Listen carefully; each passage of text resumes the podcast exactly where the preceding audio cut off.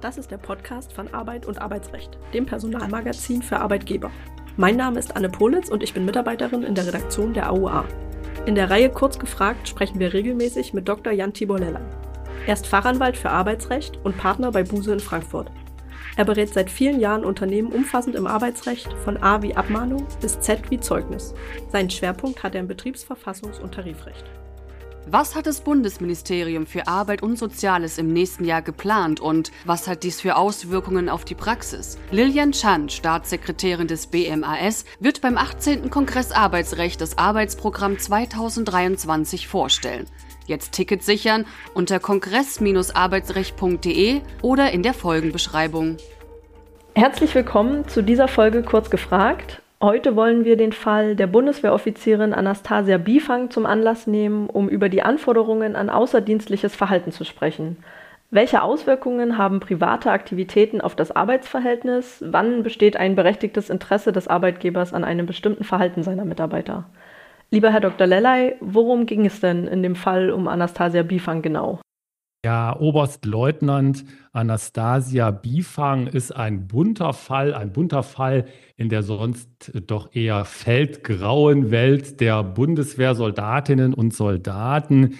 Frau Biefang oder Oberstleutnant Biefang, ein verantwortlicher Offizier, eine verantwortliche Offizierin der Luftwaffe, hatte in dem Datingportal Tinder eine Anzeige eingestellt, die sehr direkt, kann man, denke ich, sagen, mit direkten Formulierungen um sexuelle Kontakte warb. Das wurde dann auch in den Entscheidungsgründen des Bundesverwaltungsgerichts beschrieben. Spontan, lustvoll, trans, offene Beziehungen auf der Suche nach Sex. Also so ist das da in den Entscheidungsbegründungen auch wörtlich wiedergegeben worden. Und das Ganze nahm seinen Lauf in dem Sinne, dass das zu einem dienstlichen Disziplinarverfahren führte gegen Oberstleutnant Biefang und einen Verweis nach den entsprechenden soldatengesetzlichen Vorschriften, Wehrdisziplinarordnung. Da gibt es ein ganzes Rechts- oder Regelsystem, was da Anwendung findet auf die Soldatinnen und Soldaten. Und im Ergebnis hat sie in der letzten Instanz beim Bundesverwaltungsgericht, beim Wehrsenat verloren und musste sich also diese dienstliche, in Anführungszeichen, Rüge, untechnisch Rüge gefallen lassen. Das war also als zu herausfordernd und mit dem Leitbild der Soldatinnen und Soldaten der Bundeswehr unvereinbar eingestuft worden, auch in der letzten Instanz. Um welche Dienstpflicht ging es dabei denn und woraus ergibt diese sich? Man muss immer schauen, dass die Bundeswehr, also die Teilstreitkräfte der Bundeswehr und alle Soldatinnen und Soldaten gleichermaßen einer besonderen Rechtspflicht unterliegen. Es gibt ja auch ein spezielles Gesetz, das Soldatengesetz, was sich damit befasst. Es gibt allerdings auch einen verfassungsrechtlichen Anknüpfungspunkt, nämlich in Artikel 33 Absatz 4 Grundgesetz. Und diese Dienstpflichten, da gibt es eine sogenannte außerdienstliche Wohlverhaltenspflicht. Das ergibt sich aus Paragraph 17 des Soldatengesetzes. Und da ist eben ganz besonders darauf zu achten, dass auch außerdienstlich, also außerhalb der eigentlichen Dienstpflichtenserfüllung, auf ein ganz bestimmtes Leitbild Wert und Rücksicht genommen wird. Und hier war dadurch durch das Verhalten von Oberstleutnant Biefang verstoßen worden. Das Ganze spielte sich natürlich außerdienstlicher ab auf diesem Datingportal, wie gesagt, und hatte dann aber entsprechend Auswirkungen auf das Dienstverhältnis. Und wenn wir jetzt ins Zivilrecht und private Arbeitsverhältnisse schauen, was genau fällt dort unter außerdienstliches Verhalten? Gibt es hierfür eine Definition? Interessanterweise ist die Abgrenzung im Arbeitsverhältnis viel einfacher, meiner Meinung nach, als das bei den Soldatinnen und Soldaten der Bundeswehr der Fall ist. Da gibt es ja auch keine, wie auch immer gearteten, gesetzlichen Verpflichtungen oder gesetzlichen Rahmenbedingungen für das außerdienstliche Verhalten. Das gibt es ja nur in Anführungszeichen diesen besonderen Gewaltverhältnissen, zum Beispiel bei den Soldatinnen und Soldaten. Das außerdienstliche Verhalten kann man aber so definieren, dass man einfach sagt, es ist eben alles das, was nicht das Arbeitsverhältnis betrifft im dem ganz normalen Arbeitsrecht, also alles das, was nicht direkt oder unmittelbar mit der Erfüllung der Arbeitspflicht zusammenhängt. Früher wurde das auch ganz räumlich festgemacht, also als wir noch in der alten Welt vor New Work viel ja mit den Arbeitspflichten im Betrieb nur zu tun hatten, am Arbeitsplatz, da wurde das einfach klar gesagt, alles, was außerhalb des Betriebs räumlich auch gesehen ist das außerdienstliche Verhalten. Aber eine klare Definition in dem Sinne gibt es nicht, aber ich glaube, eine ganz gute Daumenregel, die man hier anwenden kann. Und hat denn der Arbeitgeber in solchen persönlichen Belangen wie der Sexualität wirklich ein Mitspracherecht? Wir bewegen uns da ja auch auf Seite der Beschäftigten bzw. Beamten im Bereich der Grundrechte. Ja, absolut richtig. Und die Frage ist, Gott sei Dank, muss ich sagen, oder darf ich sagen, Gott sei Dank, mit einem klaren Nein zu beantworten. Nein, Arbeitgeberin und auch Dienstherrin hat kein Mitspracherecht in sexuellen Belangen der Mitarbeiterinnen und Mitarbeiter oder der Soldatinnen und Soldaten oder wer auch immer da in den Dienst- oder Vertragsverhältnissen steht. Das ist ja auch klar, das ist der persönliche Bereich, ein Kernbereich des allgemeinen Persönlichkeitsrechts, der Persönlichkeitsentfaltung.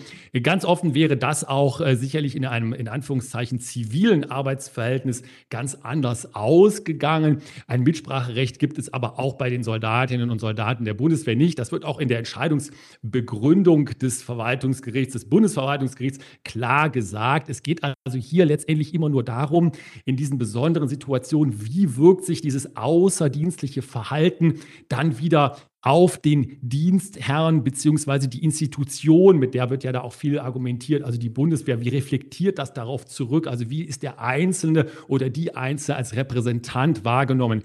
Aber das ist nicht etwas, was etwas damit zu tun haben kann, dass es hier ein Mitspracherecht gäbe. Das gibt es Gott sei Dank nicht. Und dieser Bereich der Sexualität ist zwar besonders empfindlich und gesellschaftlich aufgeladen, würde ich sagen, aber es ist ja nicht der einzige Bereich, der durch Regelungen zum außerdienstlichen Verhalten tangiert wird. Ich denke zum Beispiel an Trunkenheit in der Öffentlichkeit, Teilnahme an bestimmten Demonstrationen, Äußerungen in sozialen Medien. Inwiefern können denn solche Verhaltensweisen auch in privaten Arbeitsverhältnissen eine Abmahnung oder sogar Kündigung rechtfertigen? Und worin liegt hier das Fehlverhalten? Welche Pflicht aus dem Arbeitsverhältnis könnten Beschäftigte dabei verletzen? Die Abgrenzung ist schwierig im Arbeitsverhältnis, obwohl es ein Klassiker ist. Sie hatten ja, Frau Pollitz, ganz richtig die Dinge angesprochen, die da auch klassischerweise im Arbeitsrecht ja seit vielen Jahren und Jahrzehnten immer wieder eine Rolle spielen.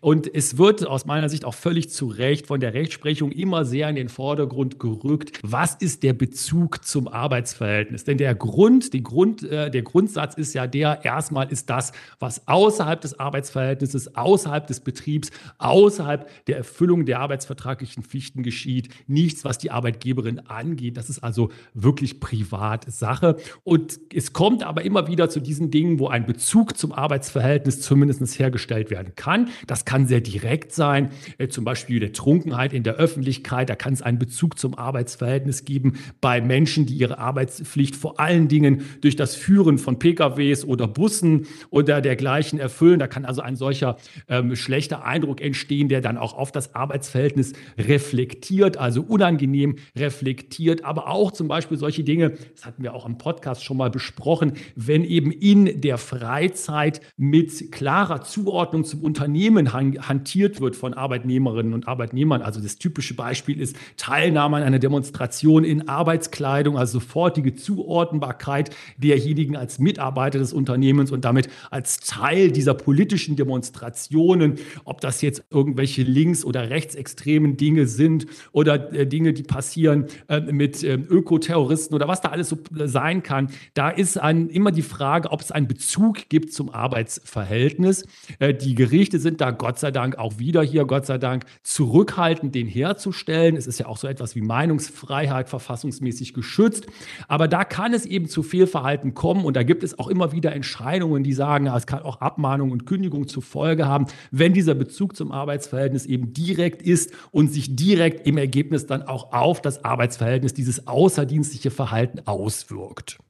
Jetzt haben wir Verhalten in der Öffentlichkeit, insbesondere im Zusammenhang mit Trunkenheit, angesprochen. Ist denn grundsätzlich alles zulässig, was im Geheimen passiert, oder worauf kommt es dabei an? Ich denke zumindest vom Standpunkt des Arbeitsrechts aus, das ja ein Zivilrecht ist, ist alles, was im Geheimen passiert, erstmal zulässig. Es kommt natürlich immer darauf an, ob das im Rahmen der Gesetze geschieht und kein rechtswidriges Verhalten an den Tag gelegt wird. Aber auch da ist aus meiner Sicht immer eben die Frage erstmal zu stellen, danach, ist es ein Bezug oder gibt es einen Bezug zum Arbeitsverhältnis, wenn Dinge im Geheimen passieren, möglicherweise auch schlimme Dinge, möglicherweise sogar auch Straftaten, ist das auf keinen Fall ein Automatismus, der sich sofort auf das Arbeitsverhältnis auswirkt und wo sofort die Arbeitgeberin, das Unternehmen sagt, könnte, oh, da reagieren wir jetzt mal mit Sanktionen, Abmahnung, Kündigung oder dergleichen. Also diese Frage ist, denke ich, immer wirklich im Einzelfall bezogen zu entscheiden und aus meiner Sicht kann es nicht darauf ankommen, ob das nun geheim oder offen oder sonst wie passiert. Das Bundesverwaltungsgericht bezieht sich in seiner Entscheidung ja teilweise auch auf die Rolle Biefangs als Dienstvorgesetzte. Spielt dann also die Hierarchie eine Rolle, vor allem auch bezogen auf private Arbeitsverhältnisse? Müssen Führungskräfte sich in ihrer Freizeit eher zügeln als Mitarbeiter ohne Führungsverantwortung? Wenn wir nochmal zurückspringen zu dem Fall von Oberstleutnant Biefang, ist es ein spezieller Fall deswegen, weil im Soldatengesetz tatsächlich die vorgesetzten Funktionen, also die Funktionen von Offizierinnen und Offizieren, Unteroffizierinnen und Unteroffizieren besonders hervorgehoben wird. Da wird sogar davon gesprochen, dass es nachdienstliche Verpflichtungen gibt, sich entsprechend zu verhalten, also das Ansehen der Institution Bundeswehr nicht zu schaden. Das heißt also hier in diesem speziellen Fall gibt es sicherlich auch eine besondere Rolle von Vorgesetzten. Aber wohlgemerkt, wir sprechen ja hier über das besondere Gewaltverhältnis Soldatin bzw. Soldat. In der freien Wirtschaft, im Arbeitsrecht ist es ein bisschen anders. Sicherlich, und das ist ja hier auch im Podcast unser Credo, haben Führungskräfte eine ganz zentrale Funktion in Unternehmen, müssen das ja auch haben. Am besten ist es ja, dass man auch durch Vorbild führt, also nicht, wie das berühmte Sprichwort sagt, Wein, Wasser predigen und Wein trinken. Das machen gute Vorgesetzte oder Führungskräfte ja nicht. Und das kann sich auch auf die Freizeit auswirken, aber eben auch hier ganz klar keine Sonderrolle im Arbeitsrecht. Es muss einen Bezug zum Arbeitsverhältnis haben und auch bei Führungskräften, die sind da also nicht besser oder schlechter gestellt, haben allerdings natürlich schon auch eine Führungsverantwortung und eine Vorbildfunktion. Und welche Rolle spielt der konkret ausgeübte Beruf? Sind beispielsweise Informatiker und Biologen freier in ihrem Verhalten als Ärztinnen und Banker? Da gibt es auf jeden Fall Unterschiede und auch unterschiedliche Herangehensweisen. Traditionell, und ich glaube, da ist auch was dran, gibt es bestimmte Berufsgruppen bei uns, denen einfach in der Öffentlichkeit ein erhöhtes Vertrauen entgegengebracht wird. Und das ist auch wichtig und richtig so, weil das zu den Tätigkeiten, zu den Aufgaben gehört, die diese Berufsgruppen erfüllen. Sie sprechen, Frau Pollitz, ja ganz zu Recht die Ärztinnen an. Bei den Bankern ist das vielleicht wieder was anderes, aber auch zum Beispiel die Rechtsanwälte sind ja auch eine solche Berufsgruppe, die Rechtsanwältinnen und Rechtsanwälte, denen so eine besondere Vertrauensstellung zugrunde liegt oder nahegelegt wird. Und da gibt es ja auch ein Berufsrecht, was dann eingreift und zu Sanktionen führen kann bei bestimmten Fehlverhalten, was ja nicht unbedingt strafrechtlich sein muss.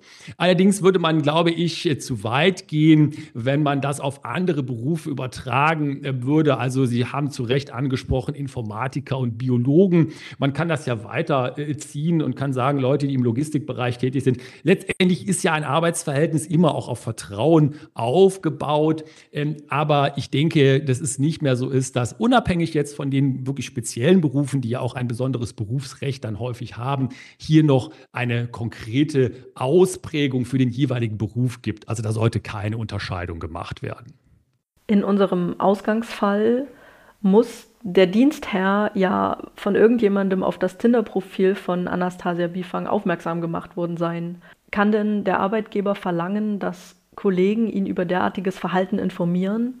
Können sich solche, ich nenne es mal, Verhaltenskodizes nicht auch negativ auf den Frieden und das Klima innerhalb der Belegschaft auswirken?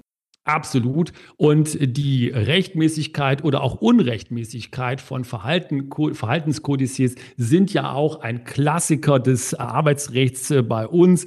Ich erinnere mich da immer an die berühmte Walmart-Entscheidung des Landesarbeitsgerichts Düsseldorf. 2005 ist die ergangen, wo ein Verhaltenskodex der Liebesbeziehung am Arbeitsplatz verbot, für unvereinbar, aus meiner Sicht auch völlig zu Recht, mit dem Grundgesetz erklärt wurde. Und das Ganze muss sich natürlich erst recht auch auswirken, wenn wir hier über Dinge sprechen, die sich außerhalb des Arbeitsverhältnisses abspielen. Also lassen wir mal die Sondersituation des Soldatengesetzes vielleicht einen Augenblick mal beiseite. Also in den normalen, in Anführungszeichen, in den regulären Arbeitsverhältnissen, da muss es sich ja dann erst recht auswirken, wenn das Dinge sind, die sich außerhalb des Arbeitsverhältnisses abspielen. Da kann Arbeitgeberin nicht verlangen, dass man darüber informiert. Das wäre ja eine fast schon Blockwart-Mentalität, das wollen wir auch nicht. Und so etwas tun gute Arbeitgeberinnen auch nicht. Da wird man immer nach dem Prinzip verfahren, das sind Dinge, die im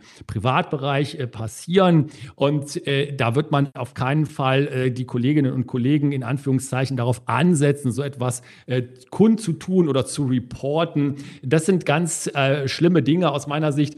Und das würde ja auch anderen berechtigten Anliegen einen absoluten Bärendienst erweisen, wenn man mal an das berechtigte Anliegen des Whistleblowings denkt, wo ja tatsächlich über Fehlverhalten Reports erstellt werden sollen. Und das sind ja ganz andere Maßstäbe und das würde aus meiner Sicht in die völlig falsche Richtung laufen. Vielen Dank, Herr Dr. Lellan. Ich verabschiede mich an dieser Stelle und bis zum nächsten Mal. Dankeschön, tschüss. Es gibt Verbesserungsvorschläge zu dem Podcast oder dem Newsletter oder Sie möchten uns Ihre Meinung mitteilen? Schicken Sie gerne eine E-Mail an auer.redaktion@husmedien.de.